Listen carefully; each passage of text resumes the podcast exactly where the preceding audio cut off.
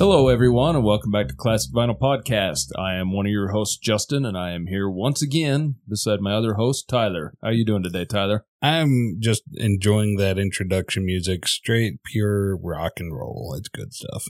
Yeah, it's not bad. I wouldn't say pure rock and roll. It's just kind of a little bass line, but not bad. Pretty hardcore to me. I did create it myself. Yes, you did. You're a beautiful artist. Thank you. I appreciate it. So, are you ready for the album tonight? I am so ready for this album. I, this is a great one. This is this is a very notorious album. This, this this album has notoriety, but it's also a very popular album too. Yeah, it's it's considered one of the greatest albums of all time, and we'll get into that at the end of where we think it sits. I think a lot of the hoopla about it, you've got to put yourself in the shoes of the times, right, Yeah, to understand it. But we will get to that. But of course, tonight we're doing the Beach Boys. We're doing Pet Sounds. And it does have a couple pretty famous songs off of it, but you know, I think most people that, you know, don't dive into the Beach Boys any further than their radio play music, Mhm. a lot of these songs could be fairly new to them. Yeah, there's about what three or four, maybe two or three that get uh, radio time, and th- those are the ones I've heard. I've heard them on the radio. That's uh, how you know. Yeah, for the for the very vast majority of these songs, this was a first for me. You know what's funny about the Beach Boys for me is I really do love the Beach Boys. I love their Mhm. early surf music. I love Pet Sounds and the stuff that came after it. I don't really suffer any kind of problem of hearing them too much, and I don't know Mhm. they don't seem to really fit in well with standard classic vinyl rock radio.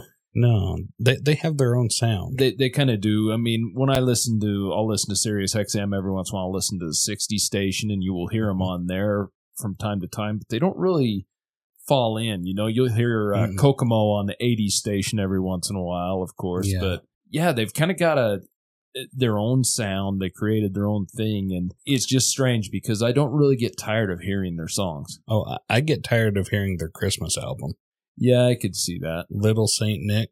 Christmas comes this time each year. Yeah, It's a shit song.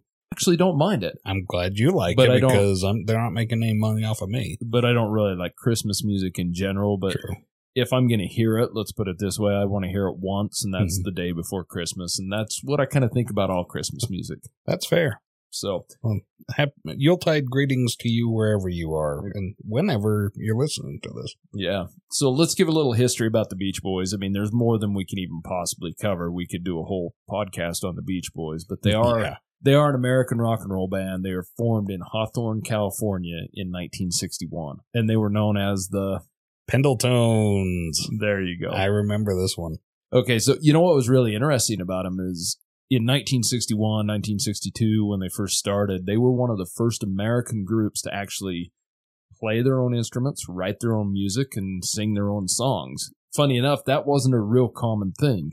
These guys were cutting edge. Um, they kind of headed that up. Yeah, I mean, you go to uh, artists like Elvis and things like Mhm. that. He wasn't singing his own songs; he was singing old blues numbers and things like that. Old timey classics that people have been singing forever, right? Yeah, and, and another thing about the Beach Boys is one thing they were great at is they endured the British invasion where many groups didn't. Very true. The British invasion, you know, obviously led by the Beatles and all the other Mhm. big bands that come over, it crushed a lot of the American groups because that sound was kind of known as, you know, being out of style at that time. And even going to a lot of the early Beach Boys stuff, you know, the so called surf music, a Mhm. lot of it did sound kind of similar, but I still enjoy hearing it, and I think a lot of other people do as well. I, I think obviously they do. That's why they still have maintained their popularity over the years. The Beach Boys, they just seem to capture, um, especially in their early surfing music, um, they really capture the beach life, the, you know, young, exciting, you know, full of hope and love and, you know, just hanging out with your friends and just living it up during the summer. Yeah, I mean their music, their surf style Mhm. music really explained the culture of Southern California at the time. You know, surfing, Mhm. cars, you know, love, every called the California sound, really. And Yeah. many a band. Emulated that sound after him as well. Oh, for sure. Th- these guys, I would say that they are on par as being the American version of the Beatles. Yeah, and in a different way, uh, but Th- they they're their own band. but yeah, they really are.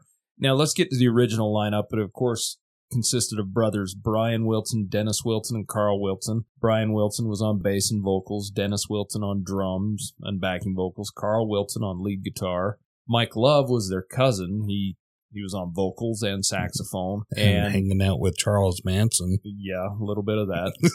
that wasn't Mike Love, but Oh, my bad. yeah, but there was some of that. And then they had their friend Al Jardine join the band, who played rhythm guitar and backing vocals. And now they were originally managed by, you know, the Wilson brothers' dad, Murray Wilson. Mhm. And there's a whole story behind that. But he was a slave driving guy, and he Yeah. had a lot to do with their early success, but had a lot to do with the infighting and a lot of Mhm. issues they had until they dumped him as their manager. That'll happen. Well, the Jackson Five didn't come out unscathed with their dad pushing them either. Yeah, right? this is kind of this a similar thing to that Mhm. in a lot of ways. You know, it diff, different music, different. I wouldn't say era, but a different music style, Yeah. definitely, but same Mhm. type of thing. Uh, the Beach Boys were signed to Capitol Records in 1962. One other thing they're well known for, along with their California sound of music, is their vocal harmonies. Mhm. From their early stuff through the Pet Sounds, through up into the 80s and the 90s songs, and still to this day, those, their vocal harmonies, I think, are better than any band out there. That's I- my opinion. I challenge anybody to differentiate between any of the Wilson brothers. Now, Mike Love seems like he's a little bit deeper, maybe a little bit more baritone than the rest of them, but all the Beach Boys, um, at least all the Wilson brothers, they sound so much like uh, the Beach Boys. They they do, that and high tenor. and even Mike Love sounds real similar. If you're not Mm-hmm. Yeah. super familiar, with, you know, a lot of people would think the Beach Boys had one lead singer and that's Mhm. it. You know, and that's another Yeah. thing that differentiated them is everyone sang. You know, and that that's something that they did have in common with the Beatles as well. You know, they have sold over a hundred million records worldwide, so they haven't gone unnoticed by any means. Now, getting to their albums, they've they've released 29 studio albums, 11 live albums, and you know when we talk about compilation albums, they've had 56 compilation albums. Holy cow! That's what I say. Yeah. Talk about a cash grab there, buddy. Oh yeah, they're they're rolling in it. Yeah, so on their studio albums, they had 15 of those studio albums reach the top 40. They had 10 of them reach the top 10, and then they had two albums, Surfs Up and Summer Days, both reached number two, which hmm. is kind of strange because we'll get to where Pet Sounds reached, but it's considered their best album and is considered one of the greatest albums of all time by any artist. And that's kind of looking back at it because it wasn't as well received initially as it's looked upon as fondly today, right? True. They did have one number one album, which was Endless Summer. It was kind of a greatest hits compilation that reached number one in 1974. So that's the only number one album they've had. Now, as far as singles, the Beach Boys have re- released 75 singles. 53 of those reached the top 100. 37 of those songs reached the top 40, and that's actually a record by any American band. That's amazing. Yeah, 14 of those singles reached the top 10. They had four number one singles all in all. I Get Around was their mm-hmm. first single that hit number one in 1964. Help Me Rhonda, Good Vibrations, and then finally Kokomo in 1988. So they kind of had a little bit of a resurgence with that. Spanning three decades. Yeah, it really Yeah. is. It's kind of interesting. Rolling Stone, like I always say, for what it's worth, ranks them as number 12 best artist of all time. And I actually think that's quite low. That is a little bit low, but um, that's that's pretty close for for me. I think uh, I'd put them in the top ten for sure. Yeah, I, I would probably put them in the top five. Okay. But when you're talking about those kind of things, there's so many things to look Yeah. at, you know, because if you're looking at pure the impact they've Mhm. made, if you're looking at the impact they've made, or On the zeitgeist. yeah, things like that, Yeah. or just simply on what the amount of music they've released, there's a lot of How, different how well known they are. I mean, they're a household name, the Beach Boys. yeah, there's a lot of different things you can look at, and it's obviously a judgment call by anyone Mm-hmm. because a lot of people do.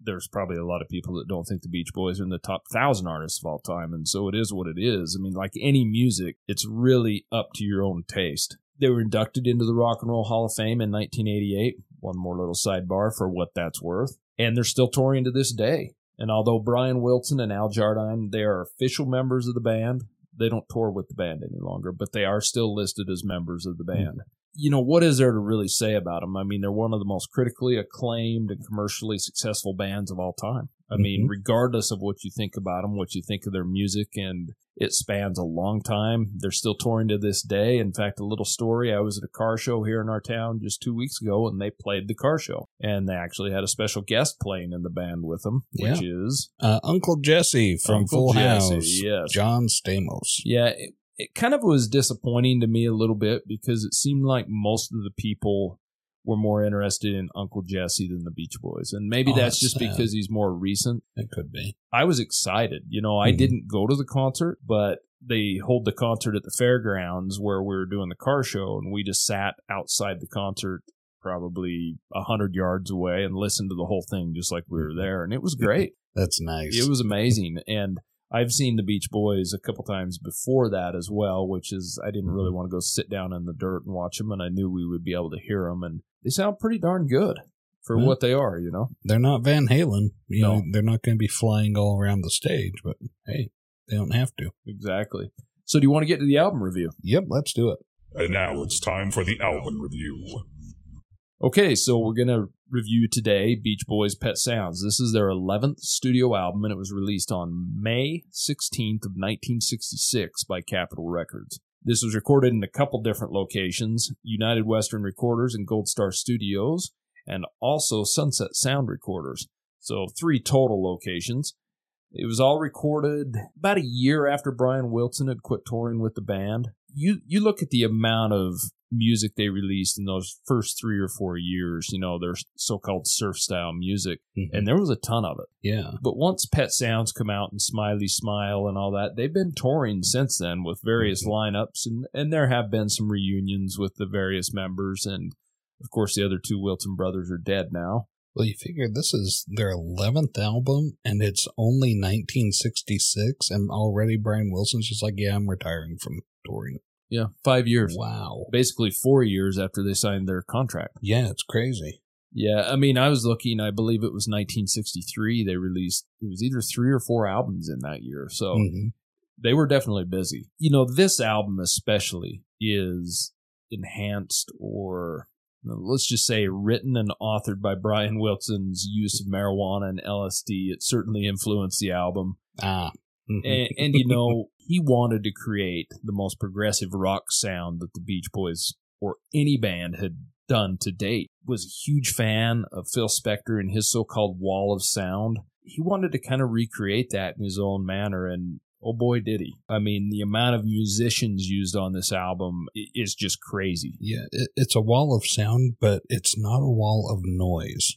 You know, and that that's something that I have a lot of respect for. Yeah, if you do some of the research on this and see the amount of musicians and obviously the Wrecking Crew, famous session musicians that were used on this, am- among many, many others on this, it's crazy to see how many instruments were used on each song and what went into it. And the sound, it's kind of an interesting sound. I, the kind of rock and roll music Mhm. I like, I should not like this album. That's true. You shouldn't. I mean, because I've always said on previous podcasts Mm-hmm. and to friends and in general that I want to listen to guitar music. And Mhm. this album has very, very little guitar. I think the most guitar that you hear is bass guitar, and Yeah. it's just keeping that bass line. Yeah. And, and there's some good bass in this Oh, album. there is, yeah, So the album was produced by Brian Wilson himself. It's really and Brian. LSD. Well, yeah, brought to you by Brian Wilson and LSD. Yeah. And this is really Brian Wilson's reply to the Beatles' Rubber Soul album. Mhm. because Rubber Soul was such a departure from what the Beatles were doing and what everyone else was doing. It was just a huge impact, and it, I think it impacted Brian Wilson in such a grand way. And in no way do these songs sound like Rubber Soul, but I think just the production value in it was Mhm. so great, and this was taken up a notch. And then obviously the Beatles hit back with Sergeant Pepper's Lonely Hearts Club Band after this, as well as kind of a reply to this one. So it's kind of interesting that these artists really played against each other, Mhm. you know, to create this music. And this is this album, Pet Sounds, is considered as an album that revolutionized music. You know, For sure. Especially music production. You know, creating an album basically that had to be created in the studio and could not be duplicated live. Mhm. And obviously now with all the electronics and things like that, it can be. In fact, when I Mm. listened to him play a couple weeks ago, you know, and listened to him play Good Vibrations and different songs like that, Sloop John Mhm. B. You know, they have backing tracks and things like that, and they can make it sound great. But at the time, you you couldn't do that kind of stuff. And that's how Sergeant Pepper's was as Mhm. well, you know. Yeah. And when the Beatles stopped touring and did Revolver, you know, Mhm. Rubber Soul, those albums, that's kind of what the premise of those were as well, is to create a sound that had to be created in the studio, So the original battle of the bands. basically. And this is really hard to describe what kind of music Pet Sounds is. You can describe it as psychedelic, pop, jazz, avant garde, art rock, whatever you want to call it. It's its own thing. There's no doubt about that. hmm whatever you want to call it. We use this word a lot, concept album, and this, I guess, is a concept album. And in a lot of ways, most albums are concept albums. You know, if there's any kind of going theme in it, it's a concept album. And I kind of have a hard time with that theory. I, I believe in a rock opera when you're telling a story, and sometimes these are just individual stories pieced together, but that's really mm-hmm. what an album is, right? Well, exactly. And what the common theme throughout all of this is a wall of sound. Yeah, it is. Yeah. And another common theme through all of this is the session musicians, most especially the Wrecking Crew, which there's too many of them to name. I'll name a few of them, but you know they they played on so many albums. We've talked about them before on other album reviews, and this really is a Brian Wilson solo album. Let's let's be honest. I mean, the other Beach Boys, there's a little bit of singing and some backing vocals, but this is a Brian Wilson's solo album with the Wrecking Crew is really how you and other session musicians. Oh, for sure. And uh, Brian Wilson, he just needs love. He's in love with love, and he he needs some love. It, it's kind of crazy because this album's got 13 songs. The longest song on this album is just barely over three minutes, and the shortest song's just barely over two minutes. They're very short songs.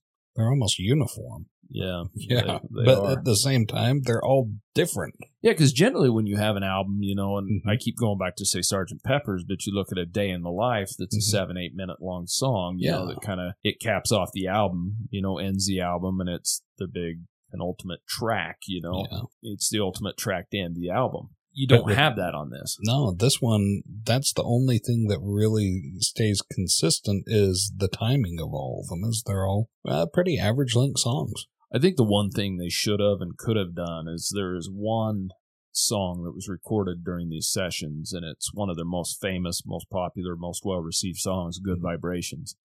And we did listen to that Mhm. after we listened to the album, and we're not going to review that song tonight because at some point we'll review the album Smiley Smile, which Yeah. that ended up hitting. But I think that track being a number one track, and it is a quite a bit longer song, Mhm. a little over five minutes long, I think that would have done very, very well on this album. Oh, absolutely. Not saying that this album needed any help, but it was recorded during these sessions and it seems to fit in with the theme of this album. It would be a good fit for this album. For yeah. Sure. So this album is certified platinum in the US by the RIAA. Considered one of the greatest albums of all time. It only reached number 10 in the US. It did much better in the UK. It reached number 2. But it's really Yeah. funny because when you read any of Rolling Stones or classic rock reviews, whatever it is, rating Mhm. albums, this always falls in the top 10 all the time.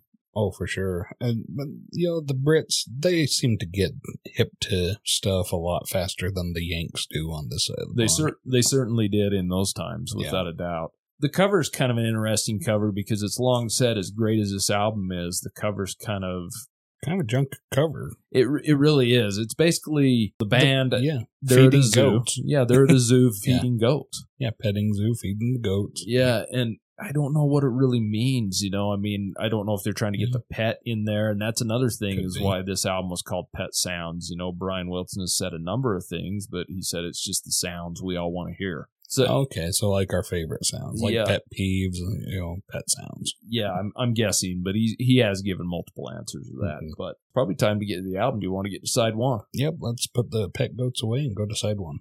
Side 1. Okay, so side one opens up with what is probably the most popular or most well known or second most well known song on this album. Wouldn't it be nice? This is a song written by Brian Wilson, Tony Asher, and Mike Love. It's sang by Brian Wilson, and you have the other Beach Boys. Their contribution to this song was backy vocals. And this song's got the famous Wrecking Crew involved on it. And let me tell you who's on this song. You've got Hal Blaine on drums, Frank Capp on timpani, Roy Caton on trumpet, Jerry Cole on guitar, Steve Douglas on saxophone, Carl Fortina on the accordion, Plas Johnson on saxophone, and Carol Kaye on bass. Remember Carol Kaye? We love Carol Kaye. Yes, She's we an do. excellent bass player. So this song is basically describing a young couple having a fantasy about their romantic freedom, you know, that they're going to have and will have once they become adults. I mean, the lyrics are Mhm. pretty straightforward. What are your thoughts on this song? Uh, it really captures young love. And um, wa- was that a harp in the opening? What was that? I is, I wonder if that's the timpani. That probably is. Yeah. The problem with this, and we're going to go through every song, is there is so many damn instruments on every song. Yeah. And I'm not a brass and strings expert, so that's going to be really hard for me to say. Okay, but I, I'm going to assume it was Frank Capp on the timpani in the opening. It kind of gave it this uh, what otherworldly, um, Or is he- it the heavenly thing. It might have been the accordion. Anyway, this is a very popular song. This is the Beach Boys' Young Love song because it's very straightforward. It's very in your face. Brian Wilson, he, just put it out there that, hey, wouldn't it be nice if we were older? Then we wouldn't have to wait so long and we could just, you know, be together all the time instead of having to take you home at the end of the night of stuff. I think we've all been through a little bit of that, haven't we? Absolutely, we have. And he really puts it down in, on the album. He puts in vinyl for us to listen to. Yes, because you've got a younger adult writing this. He's obviously Mhm. an adult by this time, but he's writing the feelings of what he was when he was a Mhm. child and had young love and things like that, you know? So kind of interesting. It's one of the most recognizable intros, whether it's the timpani or the accordion. I love the intro. Mhm. It's a straightforward song. You know, the one thing I wrote, and this is the stupidest thing, and I write this on a lot of them, is this sounds like the Beach Boys Oh, absolutely. even though they've departed from their surf music, their harmonies in this are absolutely amazing, and no one sounds like the Beach Boys harmonies. And this was a great way to open this album for being as progressive as it was. This really, this could be on any of the surfing albums. Yeah, it's got a great hook. You know, Mhm. and when you'd said earlier, the bass is great. This song has got a great bass Yeah. line in it. It's got a lot going on, which I'm going to say in every song because every one of these songs has a lot going Yeah. going on. I love the breakdown in it, and I love the use of horns and strings in it too. And I'm not a huge horn and string fan generally in rock and roll Mhm. music, somehow this album comes together that way for me, and it Mhm. it, it hits right. And Yeah. that's the perfect song to open this album with. Yeah, it's a rock album done by an orchestra. Yeah, kind of, but it Mhm. but it's done in a poppy way. Yeah. With the standard Beach Boy harmonies and but still has hooks that the Mhm. hooks in the song and the lyrics and things, especially on this first song. Perfect album opener and a perfect way to hook a guy in to listen to this or a gal. Well, Brian Wilson's going to hit you with a wall of sound, and ton of different instru- instruments. You're going to hear a lot of sounds from a lot of different instruments throughout this whole album. And Brian Wilson, uh, he worked his butt off on this, and you can tell it really shows through. Well, I'll say one thing, and this goes for every song through this whole album, is Brian Wilson trying to emulate Phil Spector's Wall of Sound. I don't like Phil Spector's Wall of Sound. Everything I've heard it on sounds muddy. It's a, more of a wall of noise, isn't it? Yeah, it's more, and it- it's always muddy and mixed Yeah. poorly, in my opinion. This is mixed really well. This is composed. Yeah, and you got to Yeah. remember, these are all songs Brian Wilson wrote, composed, produced, you know, Yeah. led everyone through painstakingly through Mm-hmm. everything. Every little Uh, tinkling of the tambourine. Yeah, you he, hear it. he was so invested in this, Yeah. and we won't go too deep in that, but he was fully invested. So that moves Mhm. us on to song two, You Still Believe in Me. Now, this was another song written by Brian Wilson and Tony Asher. Now, Tony Asher has stated that the songs he helped Brian Wilson write on this, it was very minimal Oh. with what he helped. I think it, from what it sounds like to me, and I may be wrong, it was with, uh huh, that sounds great. Or he, Yeah, so Brian Wilson's giving credit to Tony Asher just in case the album goes into the garbage and he can blame on Tony. yeah, that right? could be it. Yeah. So this song is sang by Brian Wilson again. Now this has got the Wrecking Crew on it again, and a ton of other session musicians for horns, brass, bells, mandolin, etc. You know, and Mhm. then you've got the Beach Boys. Their contribution on it is backing vocals again, which isn't a bad contribution because, like I said, the harmonies are great. Now this song is about someone who has been irresponsible and unfaithful, but is impressed with the loyalty of their mate towards them. Even so, right? yeah. But they got nowhere else to go, and they're just kind of impressed. Like, wow, you would put up with that? Yeah, and a lot of people say this is about Brian Wilson's marital problems he was having at the time because of how invested he was in the drug culture, how invested he was in making music and those kind of things. He says it isn't, but who knows? What are your thoughts on this song? I think he probably sold his wife's cocker spaniel for drugs, and um, she's still stuck with him. This one, the opening on this one, there's some sort of tinkling. Maybe it's a mandolin, but it sound uh, maybe it's the bells, but it sounds like a Christmas song um, or a Christmas carol. I don't know the, the way that it comes together. It's an it's an unusual sound, very different from the first song on the album. But um, as you get into the song, there's a lot of this uh, tinkling and brass and the tambourine, the bells, the cymbals, all of this coming together, and there's, there's that wall of sound, and it ties with the the lyrics and the subject of this in an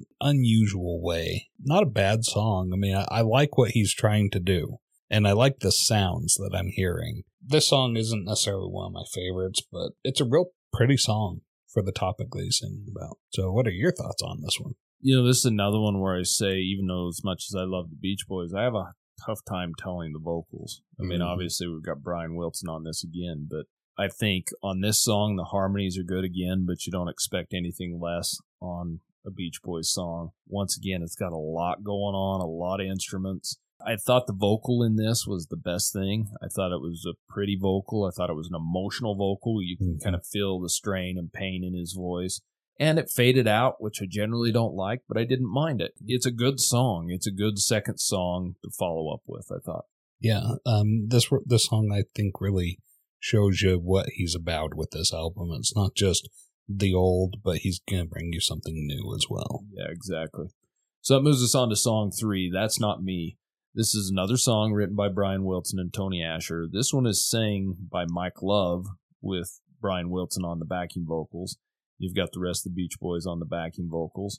Now, in this song, you got Brian Wilson playing organ, guitar, and bass. Carl Wilson is on guitar. Dennis Wilson's on drums. Hal Blaine is on the temple blocks, which I'm not familiar with, but there's some kind of wooden instrument. You got Steve Korthoff and Terry Melcher on tambourines. Terry Melcher actually had some ties to the Manson murders as well. This song is basically describing a young man on a path towards his own self discovery and independence, you know.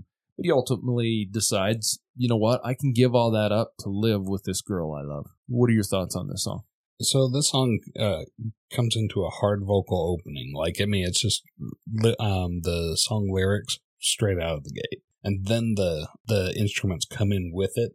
What did you think of Mike Love's vocals as compared to the first two songs with Brian Wilson? How can you tell?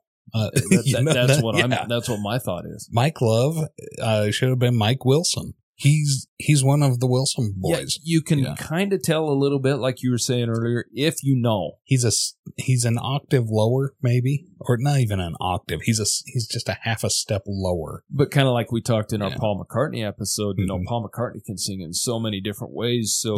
I've always kind of thought, in some ways, is this Brian Wilson just singing, you know, in a different voice? Sure, why not? I mean, this might have been Brian Wilson in the studio all by himself.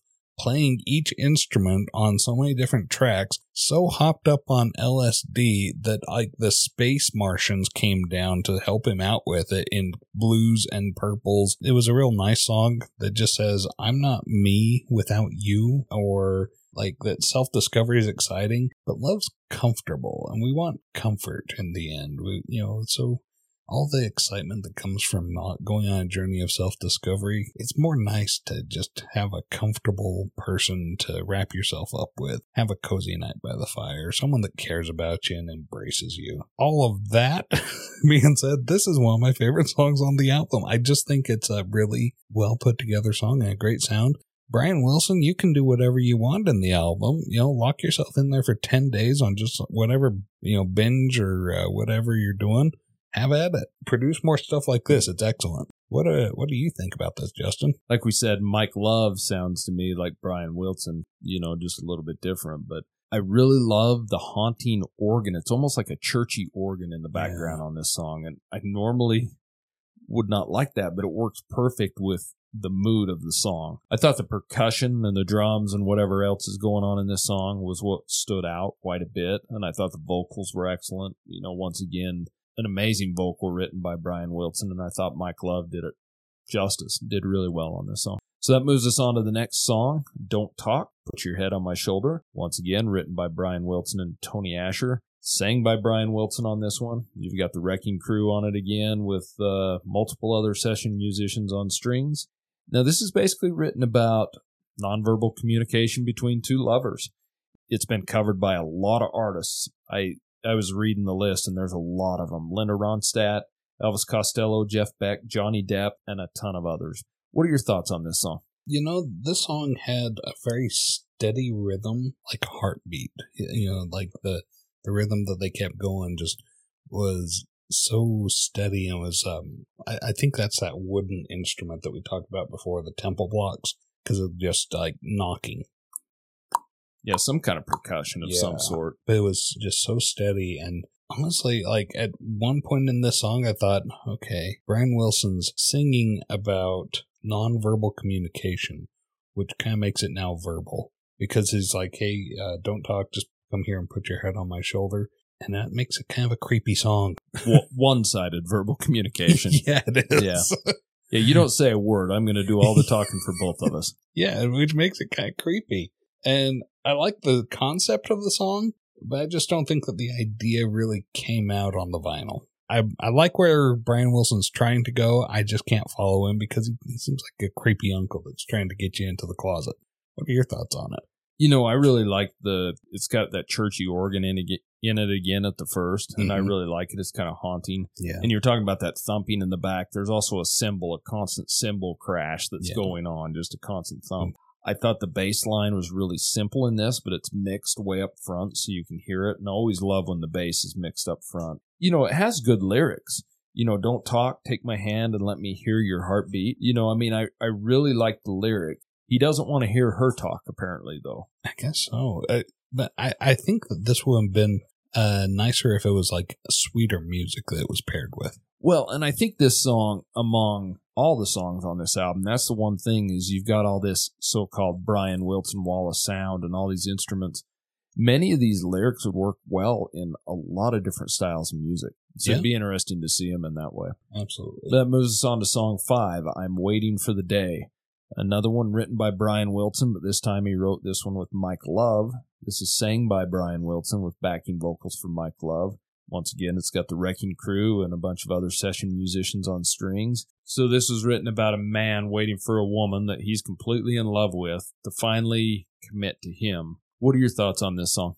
I think the friend zone sucks, and Brian Wilson agrees because that's what this song sounds like. I, I really like it's got this percussion opening that go that joins in with the organ as it, the organ joins in later, and it was really nice. This is a heavy percussion song. Lot of drums, a lot of just, you know, banging on stuff in this one. And I guess that's, you know, how it feels when you're just waiting for a woman that you're totally head over heels in love with to finally commit to you, but she doesn't like you in that way, Brian. I gotta say, this album is all around all kinds of love. The jilted kind, the passionate kind, the shared, the one-sided. He's all over the place with with uh, love and uh, best of luck to him. There's also a really nice flute melody that I liked in this song. How did you like it? Well, that was one of the things I wrote was the flute isn't bad in this song, but you're right. I did like the intro that has that drum percussion Mhm. intro. I really enjoyed that. And then it's got a simple organ beat that, you know, I do like the way Brian Wilson produces this and, and most of the sounds are mixed up front. So they're not muddy sounding. You can hear them. You can hear what's going on. And it does have really good drumming in the middle.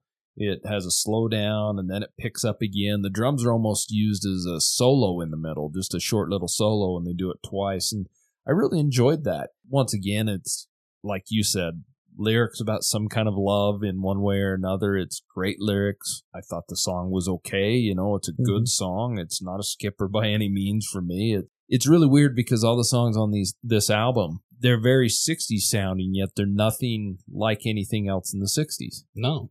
it it's it's a weird concept and i find myself yeah i find it strange that i even like any of them Some of these songs sound like 80s songs. Like that's how uh, how far ahead Brian Wilson was when he wrote this. yeah the the instrumentation is amazing what he's done and the production's even better but That moves us on to the next song. Let's go away for a while.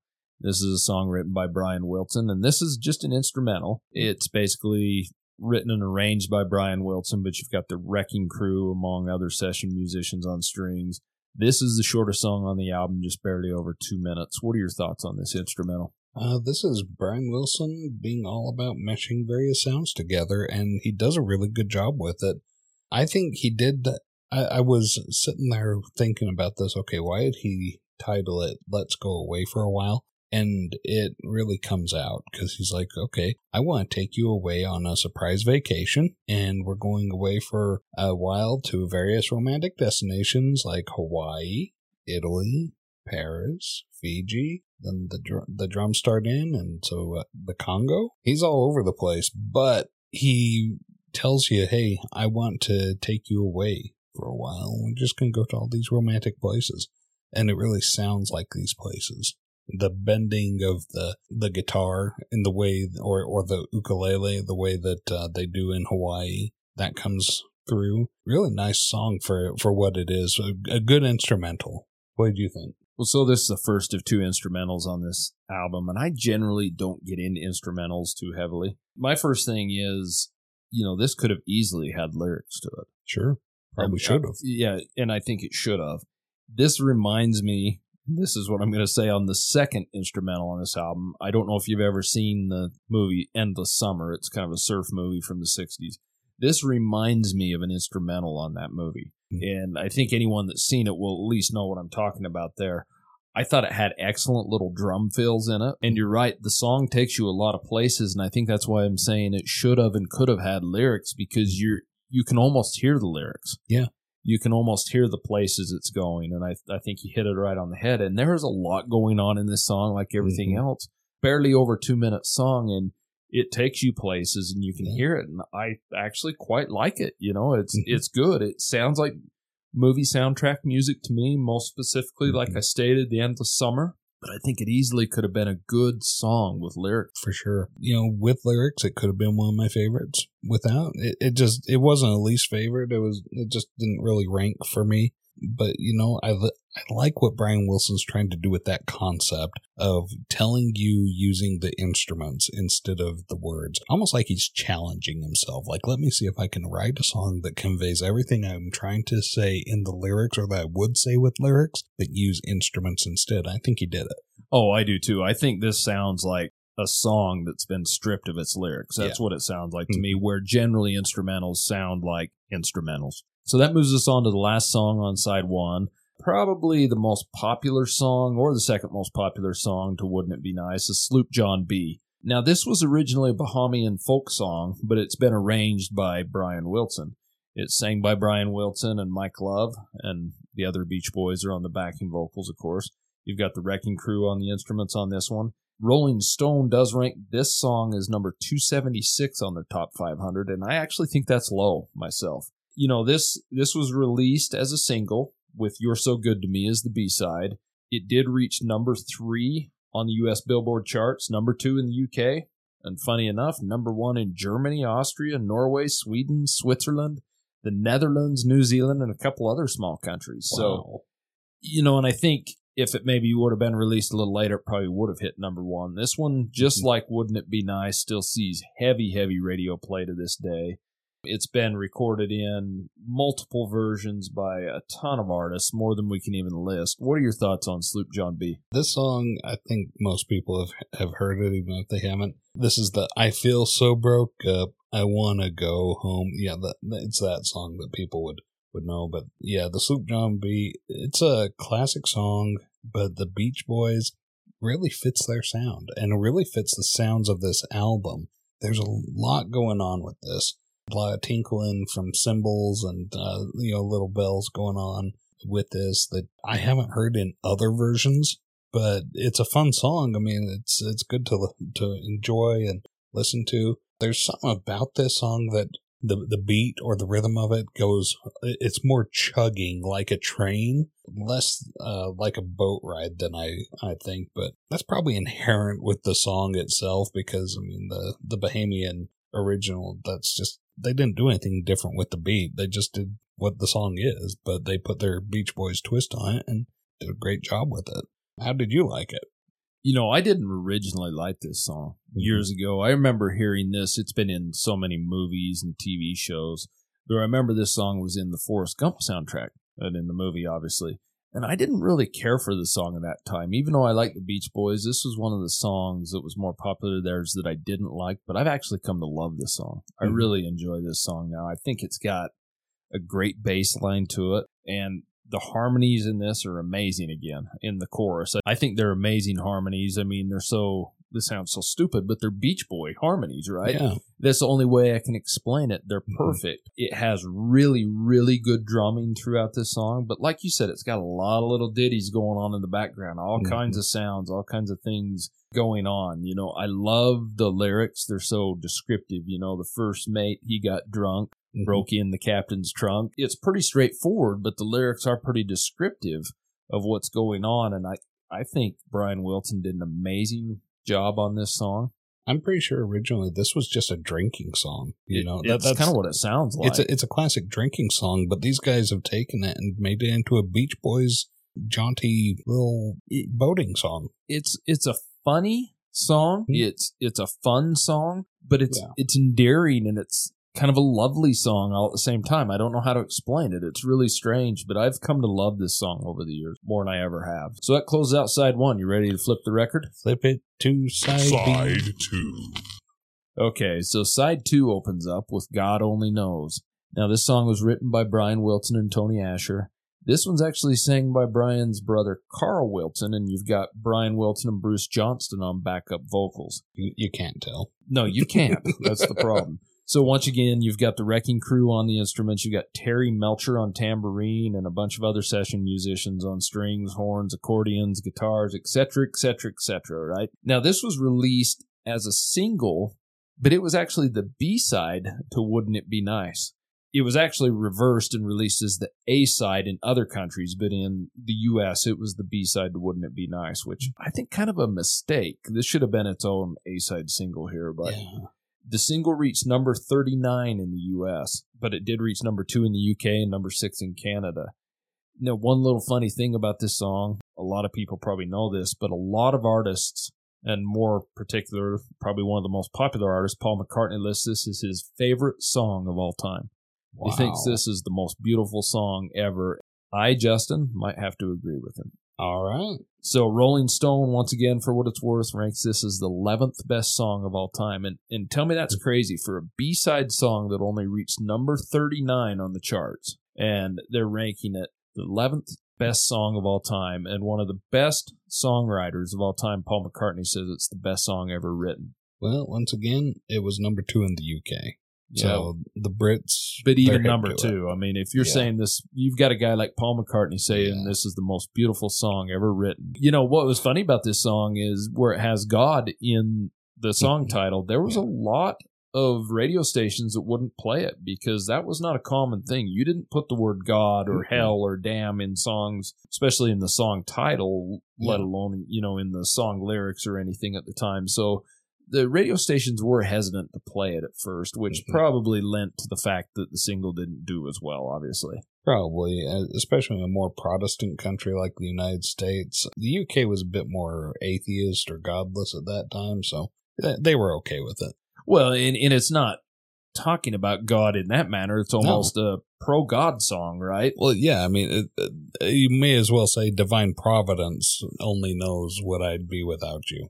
It's basically a song about a man saying that only God could understand what would happen if this relationship they're involved in were to be dissolved. If Yeah. something was to happen, and this relationship no longer existed. Which sounds like a threat. It, it does kind of sound like He's entrapping his girlfriend. It's- She's being it's- human trafficked. either that or a worry. Oh, okay. Y- You know, whatever Yeah. you want to say. But what are your thoughts on this song? This uh, big love. I've got to say it. Yeah. Big love. Yeah, This that- That the- was my uh, first thing to. Yep. and uh, I loved it. This song is one of my favorites now. I totally understand what Paul McCartney's coming from because before before listening to this, this wouldn't have been one of my favorite songs. And you know, the, the, listening to this album this, tonight in its entirety, this song I I, uh, I actually number one on the album. The first one, uh, what was it? Wouldn't it be nice? That would have been my favorite. after listening to this album, this one's one of my favorites, and Wouldn't It Be Nice didn't quite rank for me. It's a good song.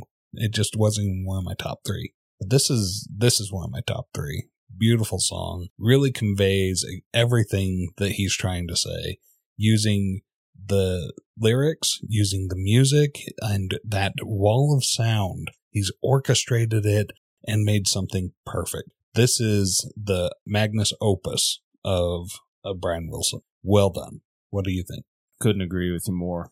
And I think, wouldn't it be nice? This is kind of to me like if you want to say concept, wouldn't it be nice is the way to open it. And this is later in the relationship Mm-hmm. when he's worrisome about what would ever happen. Yeah. You know, if this relationship were to be dissolved. Yeah, someone that you've grown so much together with that you don't even know who you are without them anymore, right? Yeah, this this is I would say Good Vibrations and this song are my two favorite Beach Boys songs. This one outranks Good Vibrations by a long shot, and this probably falls, well, without a doubt, in my top 10 favorite songs of all time. I love this song. I love everything about it. I love the intro. I think the lyrics and the vocals in this song are probably the best I have ever heard in a song. They're just so beautiful and pretty, and mm-hmm. it's got so much going on. And, you know, my first thought when I first heard this years ago, Carl Wilson singing this? You know, it's like, okay, that's I think once again Brian's lying to us because it sounds just. I mean, the the Wilsons sound like the Wilsons. Yeah. It, I mean, this has got an amazing bass line. The drums are amazing in this, and then I my one big thing I wrote and circled was "Big Love." Yep. You know, and it really is big love. The music in this is so there's so much going on in it, but it is for some reason it fits perfect with the lyrics. The music's beautiful. This there really isn't much to say about this song, and I think you know where it's going to rank for me and apparently for you at the Mhm. end. But this this song makes this album pretty much. yeah. You know, a lot of times I know when we've ranked albums, we said, hey, it's only got two 10 out of 10 Mhm. songs on it. And so we can't rank the album high. This song is above a 10 to me, and Mhm. it still gets a lot of play today. And I will stop and listen to this song every time. I love it. Yeah. I love everything about it. So that moves us on to the next song. I know there's an answer. This one was written by Brian Wilson, Terry Sachen, and Mike Love. And Mike Love was actually given a partial writing credit on this, but not until 1994 because he basically sued. He wanted to change the song title, and they did change the song title and some of the lyrics, and he wanted a writing credit because of that. I don't know if it's true or not, but it is what it is. Okay. Now, this one's sang by Mike Love, and it's got Al Jardine and Brian Wilson on backing vocals. On this, you've got Brian Wilson on the keyboard. You got the other Beach Boys on the backing vocals. You got the Wrecking Crew again on this song. Now, this song was heavily inspired by Wilson's use of LSD. This was the problem. He felt he was suffering what was called an ego death and the loss of his own self. And, you know, when you let go of your ego, it's a big problem. And, and that was a big problem with people with drugs and things like that. But Mike Love didn't want to sing those lyrics because the song was originally called Let Go of Your Ego, and people in the know knew what that meant. That's why he Mhm. wanted it changed. Basically, this is about finding meaning within yourself, but at the same time, allowing others to live as they choose to live. What are your thoughts on this song? Well, LSD will do that to you. This song was um, the bass clarinet. I remember that. Uh, Yeah. The song's not all that memorable for me, but I, this is obviously a druggy song, and I, I didn't really understand what he was trying to say. I guess I need to start doing more heavy drugs. Was that where you get the lyrics? They trip through the day and waste all their thoughts at night. So uh, here's here's my thoughts. Only rich people have the leisure time to delve into drug fueled philosophy. Yeah, fair enough. Okay, yeah, th- and that- this this song just it does not resonate within me because I don't have that kind of money or time. So I I appreciate Brian Wilson trying to endow us with some of that philosophy that he's gleaned from his trips on LSD and the death of his ego. I think I'll stick with Carl Jung myself. uh, what are your thoughts on this one? you know, as far as the song, I thought it had a decent keyboard intro. It it does have a really good vocal. I mean, this is the Beach Boys to a T. I did like the bass line, and it's got a little bass line in the in the break, and it's got that bass clarinet like we talked, and I Mhm. really did like the sound of that. Other than that, though, the song was, you know, this was probably the first song on the album that was really kind of album filler to me, and I could do with or without. You got a you got an album with thirteen songs, you're gonna have a song or two like that on here, but Yeah. it wasn't bad. Well, I gotta say that bass clarinet really threw me for a loop. Yeah, it's kind I, of interesting. I. I looked at you and I said, "What the hell is that thing?" yeah, And then when you said, "Well, this is the instruments that it has in it," and bass clarinet, it clicked. I'm like, "That is the sound of a clarinet a few octaves down." yeah, Yep. kind of interesting.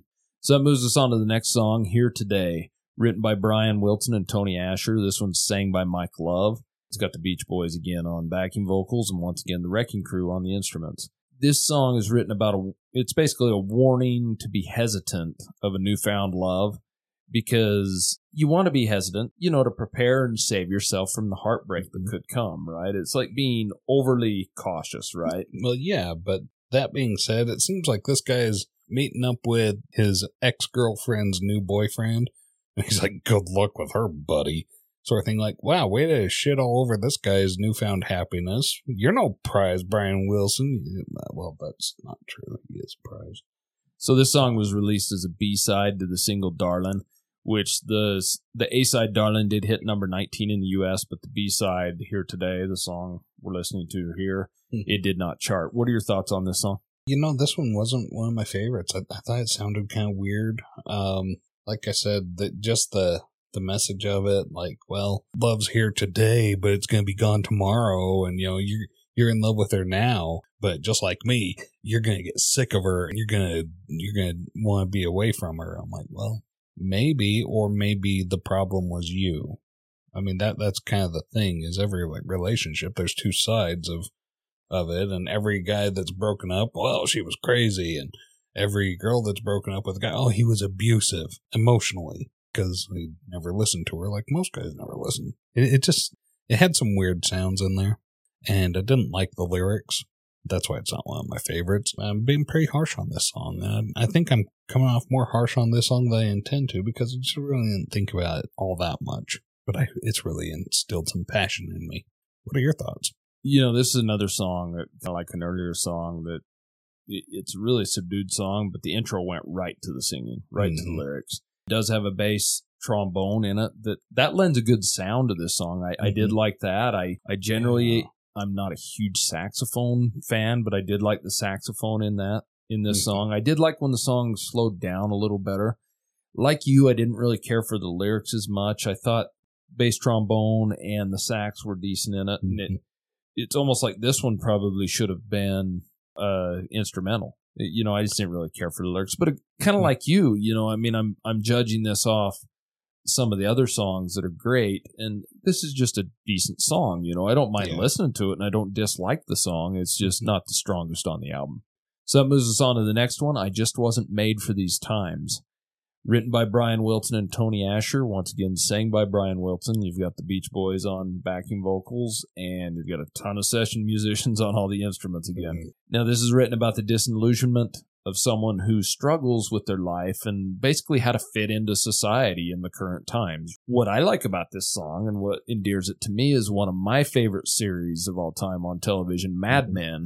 This was actually used in the fifth season on an episode, and it's an episode where, if you are familiar with Mad Men, Roger Sterling and his wife Jane, they're basically taking LSD and they're tripping, and this song is playing, and it kind of Ah. it kind of sets the mood right. It's a perfect song to use in that, and it's it always whenever I hear it, it reminds me of Mad Men for some reason. You know, a lot of people, a lot of so-called experts consider this to be one of the best Beach Boys songs of their so-called new era. You know, the new era they kicked off after their surf music era, basically. This is the very longest song on the album at three minutes twelve seconds. So That's pretty average.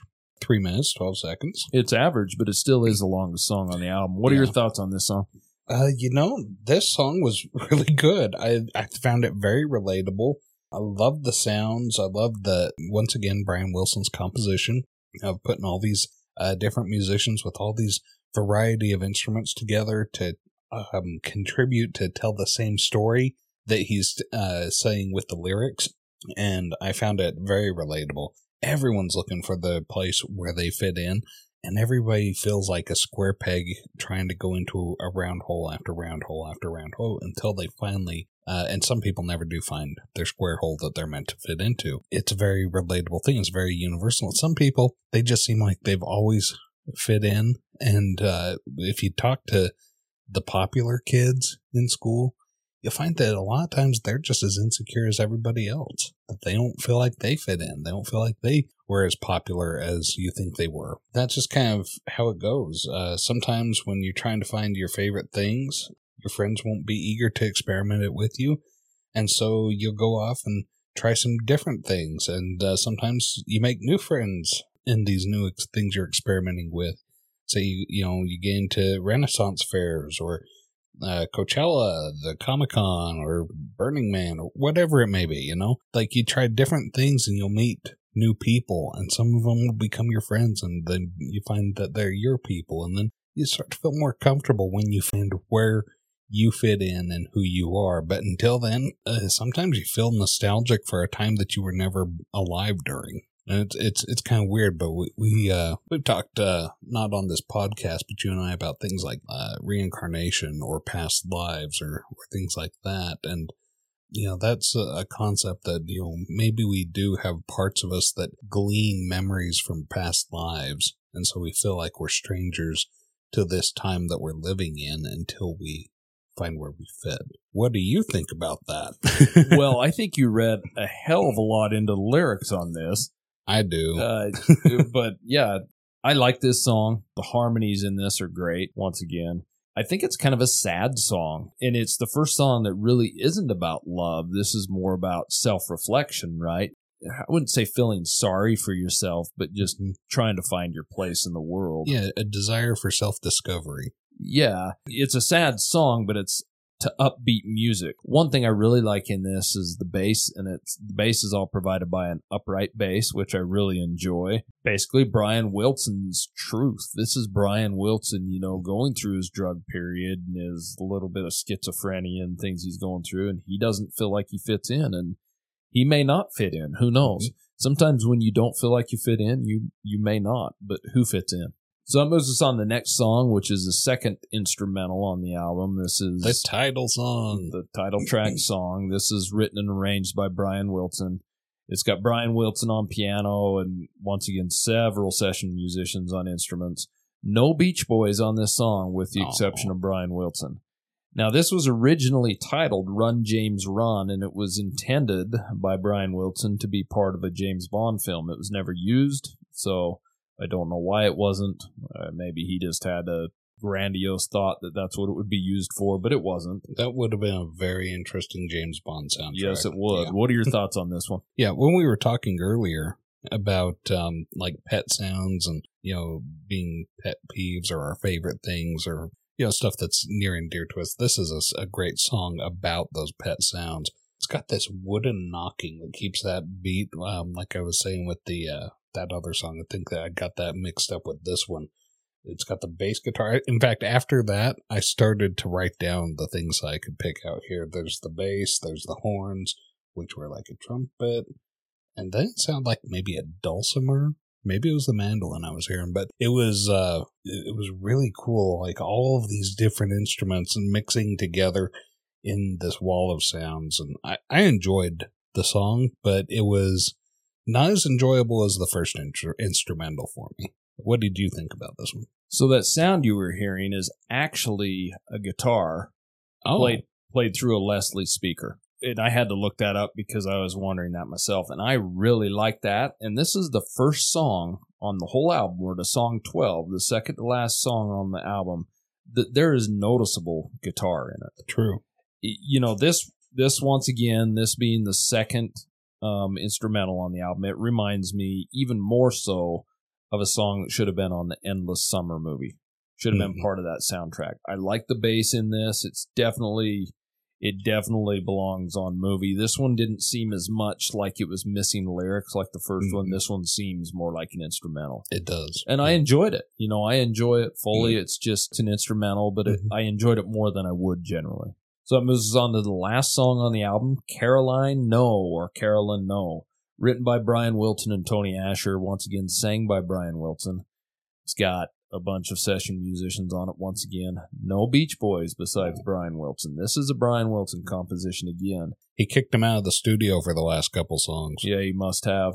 So this is a song about a man reflecting about a former love interest of his and the loss of her innocence. Basically, as she was change, you know, changes were happening to her as she was Yeah. growing up and becoming an adult. So he didn't want those things to happen. He wanted the naivety. He wanted the young Caroline. This was released as a Brian Wilson solo single and it reached number 32 in the US and I guess they thought this was going to be a number 1 hit. Brian Wilson the you know the record company everybody but it just didn't do as well as they thought.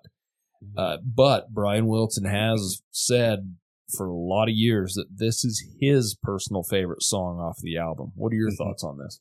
Well, I was wondering, was this written about Caroline Ingalls, uh, Karen Grassle? But then no, this that was the seventies. This was sixty six. Yeah, this is a little early this for her. way before that. Yeah. That being said, it was a great song, and I am a little surprised that it only went to thirty two.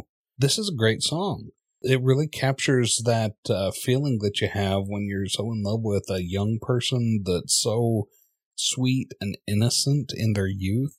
But sometimes when people grow up, and specifically it's when they become sexually active, then they go a little insane and uh, they lose that innocence and they become a monster. And then you just wish that you could preserve that innocent, sweet person that they always were in the past. But, you know, Caroline, no, don't be the way you are going. Yeah, quit growing up, Yeah, quit. Can't you just stay cute and little forever instead of becoming a woman? Even so, loved the song. I, it, it was one of my favorites. What did you think? Well, funny enough, one of the musicians on this is Glen Campbell. He plays this 12 string guitar. Mhm. The the harpsichord is featured in this quite Mhm. heavily, and I actually don't mind that. I think this is a very sullen song. Yeah. You know, it's void of any harmonies. You know, the Beach Boy like harmonies because you've only Mhm. got Brian Wilson on it. It's definitely a Brian Wilson solo song, except Mhm. for the 500 session musicians that are on it. You know, I don't mind the song. I like I like the theory of it. I think maybe that's why it didn't hit home so much as a single is that it is kind of a sullen song. It doesn't really have a good hook to it which I think with popular music a lot of times you've got to have, but I do enjoy the song. It had kind of a strange ending with the train coming Mhm. at you and the dog barking. I, I'm not really quite sure what that has to do with anything or what what that lends to it, but No. Th- this was a weird song to end the album with. It, it was a good song, but it didn't need that train and dog ending, which I, I guess just drives home the pet sounds. But it just, I don't know. I don't get that part. That yeah, and I think this is where Good Vibrations could have been put on the album to close it out. You know, I'd be okay with that. Just kick uh, Caroline No over onto Smiley Smile. I think so too. So that is the last track, Hmm. Pet Sounds. Do you want to get the winners and losers? Yep, let's have them. Winners and losers. Okay, so I'm going to ask you first because you always go first. Why don't you list me your two or three least favorite songs off this album? So my first uh, least favorite was Here Today, and I just I didn't like it as a uh, as a song. It just uh, I thought was weird sounding, and it was you know just kind of a, a, jerk thing to do to your ex girlfriend is go to her new boyfriend and like yeah enjoy my leftovers sucker sort of thing, and I, I didn't like that. See, next least favorite. Going back here to number five was I'm Waiting for the Day. I really liked the percussion, the heavy percussion on it, but just seemed like it was about being friend zoned, waiting for a girl to commit to you who she doesn't love you, bro. Just, you know, go find somebody that's head over heels for you. And then my last, uh, least favorite is Don't Talk, Put Your Head on My Shoulder. It came across as creepy and I shouldn't have let it go that direction. So this is on me. That's why it's one of my least favorites. So I'm, so sorry, Brian Wilson. I am responsible for that one. Uh, so those are my three. What are your uh, least favorites? There really isn't any songs on this album that I dislike heavily, and I can say, hey, this should have definitely been left out. But we are close on one song, Don't Talk, Put Your Head on My Shoulder. That was my mm-hmm. very least favorite song on this album. It just didn't really, it was just kind of basic. Nothing mm-hmm. wrong with it. It just didn't speak to me that much. Nothing out of the normal. Yeah, but once again, that's what the song where he was doing a lot of saying or a lot of vocalizing for a song that's like, let's just let our bodies do the talking and not uh, have any of the vocal cues. But that is tough. How do you write a song? Y- he, you know, he did it. He, he he did that. Uh, what was the uh, the one? instrumental. Yeah. yeah. the instrumental one. Yeah, I know which one you're talking Uh, about. Let's, let- go away play- for a while. Yeah, let's go away. That's the one. that was a good way to do it. And then my second least favorite was "You Still Believe in Me." It just didn't really it, the same type of thing.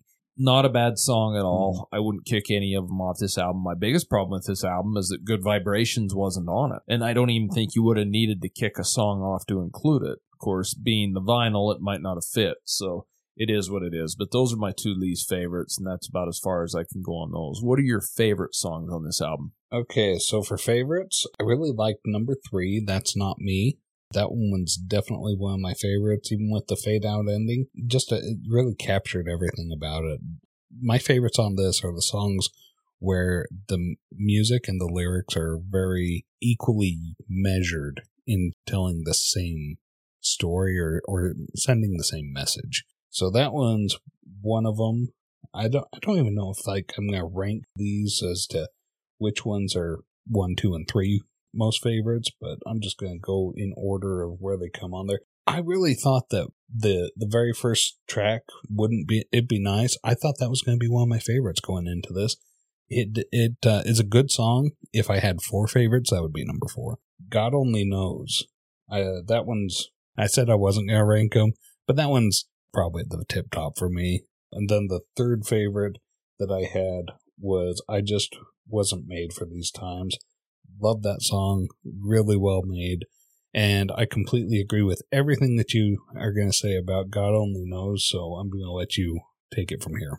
So, you know, if I was to name three songs, I'll probably name 4 Mhm. I would say probably fourth place for me would wouldn't it be nice? I'm a person that generally doesn't pick the heavy radio play songs, but I love that song. It's a good beginning, and I like the way that starts out the love that he's talking about, and it Mhm. kind of plays into the God only knows. My second and third, third and second, whatever you want to call it, favorite songs would definitely be Sloop John B. Mhm. I've I've come to love that song, and I'm with you on I just wasn't made for these times. I think that song is really really well made. Everything about it's good. The music's good. The harmonies are good, and I think even though I'm not super into lyrics, that song really resonates with me. And because I think everyone has a feeling of that at some point or Mhm. not, and I just think it's a beautiful song. Not to mention it was in Mad Men, which is a plus. Yeah, totally relatable song. Exactly. Okay, now let's go to the big love. yeah, big love. God only knows is you know, like I stated earlier, and I mean, obviously that was easy. You knew it was going to be my favorite. It is my favorite Beach Boys song, and I just think it's probably the only song that doesn't feature guitar or mm-hmm. heavy bass or I mean it's got decent bass in it, but it's void of any guitar. It's really not a rock and roll song. It's just a beautiful song. From the lyrics to the music to the way it makes you feel, it's just an amazing song. I, mm. I like everything about it and I completely agree with Paul McCartney on that. I actually I take that back. I don't think it's the best song of all time, but I'm I'm up there with it. Okay. So without a doubt, it's it's an amazing song. My Mhm. favorite of these guys, my favorite on the album. And For sure. so, do you want to rate the album? Yep, let's do it. Album rating. Okay, so our rating system, if this is your first uh, episode listening to us, we go on a scale of 0 to 10, and uh, 5 being right in the middle where you neither love it nor hate it. Uh, 0, we have to burn the album because it's that bad and never listen to it again. Uh, 10, I have to go and buy the album if it if we if we rank it a 10. So my ranking for Pet Sounds by the Beach Boys, I'm giving it a 6.5. I was going to I was going to put it at 5 originally. Smack dab in the middle and then I realized like after, during the listening to this while I was going through like the whole thing it clicked with me. I saw what Brian Wilson was doing and I really appreciated it and the it, it really jumped it up a point and a half for me in my estimation to something that I want to hear this again. And I think if I continue to listen to it, it's going to grow on me. Um, where do you put this one? You know, this one's hard for me. There's there's 13 songs on this album, and not a single one of them would I take off. But not all of them are great. You've got one of my favorite songs of all time, and God only knows. I Mhm. love Wouldn't It Be Nice, Sloop John B. I wasn't made for these times. You put those four songs together as an EP and you've got a Mhm. 10 out of 10 without Sure. a doubt. Yeah. I rank this album, you know, before I go into my ranking, you know, one of the questions is, is does this album hold up over time? And I know it was very innovative at the time, very different. It certainly spurred on the Beatles to go one step above and beyond. That's something that's very important in the music history. Yeah, this this is an album that made history. Yeah, it is. And, you know, you take those four songs that I absolutely love, and, you know, the other nine songs are pretty strong. There's a, cou- mm-hmm. you know, a couple instrumentals that aren't bad for instrumentals and a couple songs that are so, you know, take them or leave them. But But there's only really three that get any radio play. yeah, there really is. And, you know, and I figure I was kind of picking low hanging fruit by my Mhm. three favorites. Sure. Three of my four favorites are definitely heavy radio play, but sometimes there is a reason too Mhm. that they're played so heavily. Yeah. You know, because even songs you hear all the time that are played heavily, sometimes you dislike them, but you don't dislike them because they're a bad song. You dislike them because you hear them too damn often, right? None of these songs do I get sick of hearing. This album, probably as an album, it's really hard for me. I think I have to give this one a nine.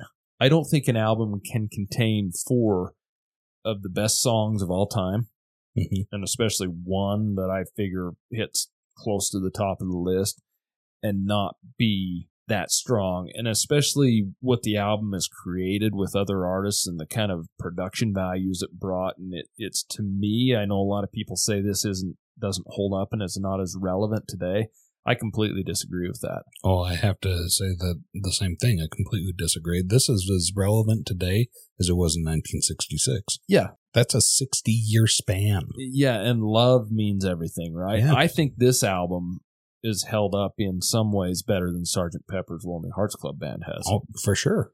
and and I love I love that album. That another concept album that was really innovative and cutting edge for the time. This one, Brian Wilson really got in touch with that inner whatever he was looking for. He put a whole lot of love onto an album, and it's still coming out even today. I think it's a mistake that there's not more radio play with some of these songs. Yeah, I agree, but but the ones that get it now definitely deserve it. And Yeah. so I rank this album a nine, and I don't even know where I'm missing that point at. It is what it is, but I think it's an amazing album. Anything that contains those four songs that I listed, in my opinion, is strong. Oh, absolutely. That would have been a 10 out of 10. I would have bought that album.